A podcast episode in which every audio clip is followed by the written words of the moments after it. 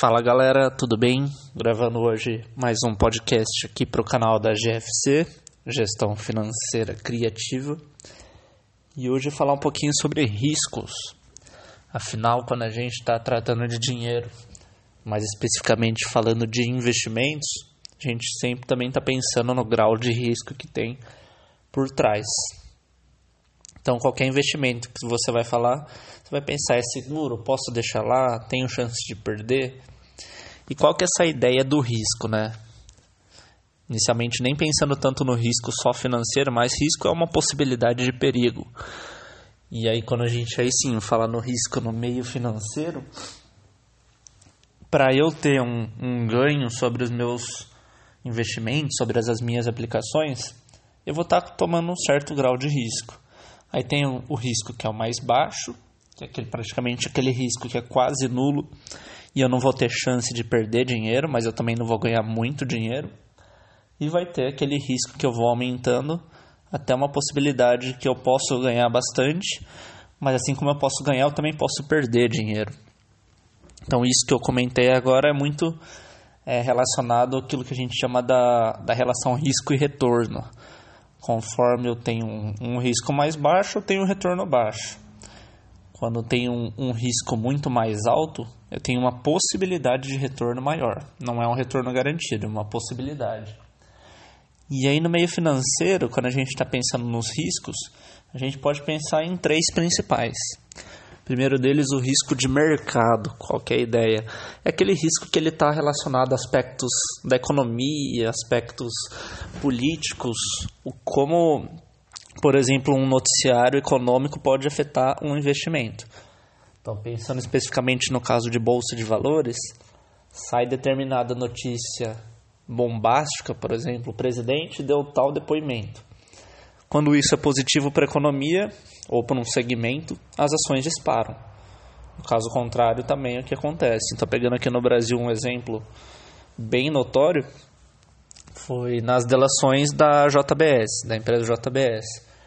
Isso derrubou a bolsa de valores. Praticamente todas as ações tiveram uma desvalorização bem alta de um dia para o outro.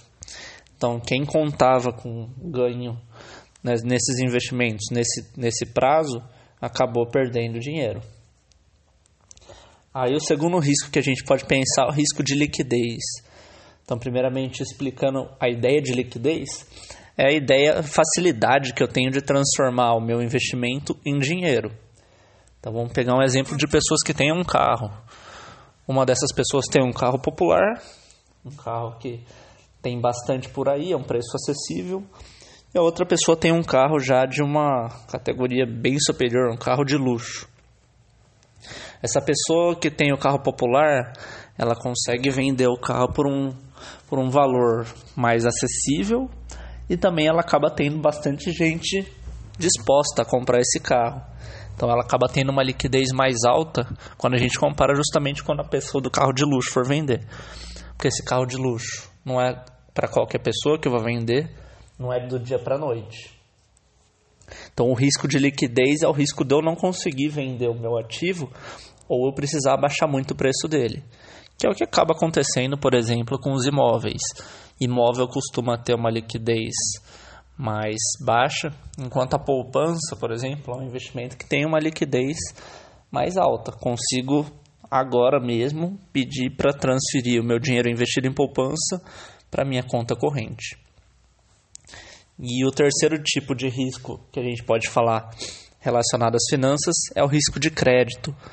Esse é aquele risco de calote, é o risco de uma empresa, de um banco, de uma instituição financeira não me pagar. Por exemplo, eu coloco meu dinheiro investido num banco, vence a minha aplicação e esse banco não deposita o dinheiro na minha conta. Então acaba sendo um calote que eu tomei, é um risco também que eu tenho que trabalhar. Então, quando a gente está pensando nas finanças, nos investimentos, é justamente buscar quais desses riscos eu estou disposto a tomar, quanto dinheiro eu tenho para investir, quanto tempo. Então, geralmente, quando você tem um tempo maior, o risco de liquidez acaba não impactando tanto. Então, como você está correndo um pouquinho mais de risco, você tem um retorno maior. Então, para investimentos no longo prazo, de repente, eu posso não me preocupar com a liquidez. O risco de mercado também, se não for algo imediato, Então eu sei que a bolsa ou o investimento que eu estou colocando, se for de renda variável, vai ter os altos e baixos. Então é com longo prazo eu vou ter um, um bom gap e saber o momento certo de sair. E o risco de crédito também é buscar boas instituições financeiras, buscar conhecer onde eu estou entrando, se tem alguma garantia. Então, por exemplo, títulos de renda fixa atrelados a bancos têm um fundo garantidor de créditos para até 250 mil reais. Então, são medidas que eu vou fazendo para minimizar meu risco.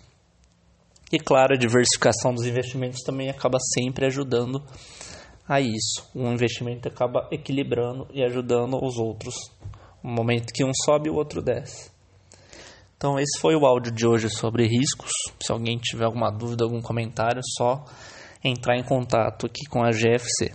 Um abraço a todos e até o próximo.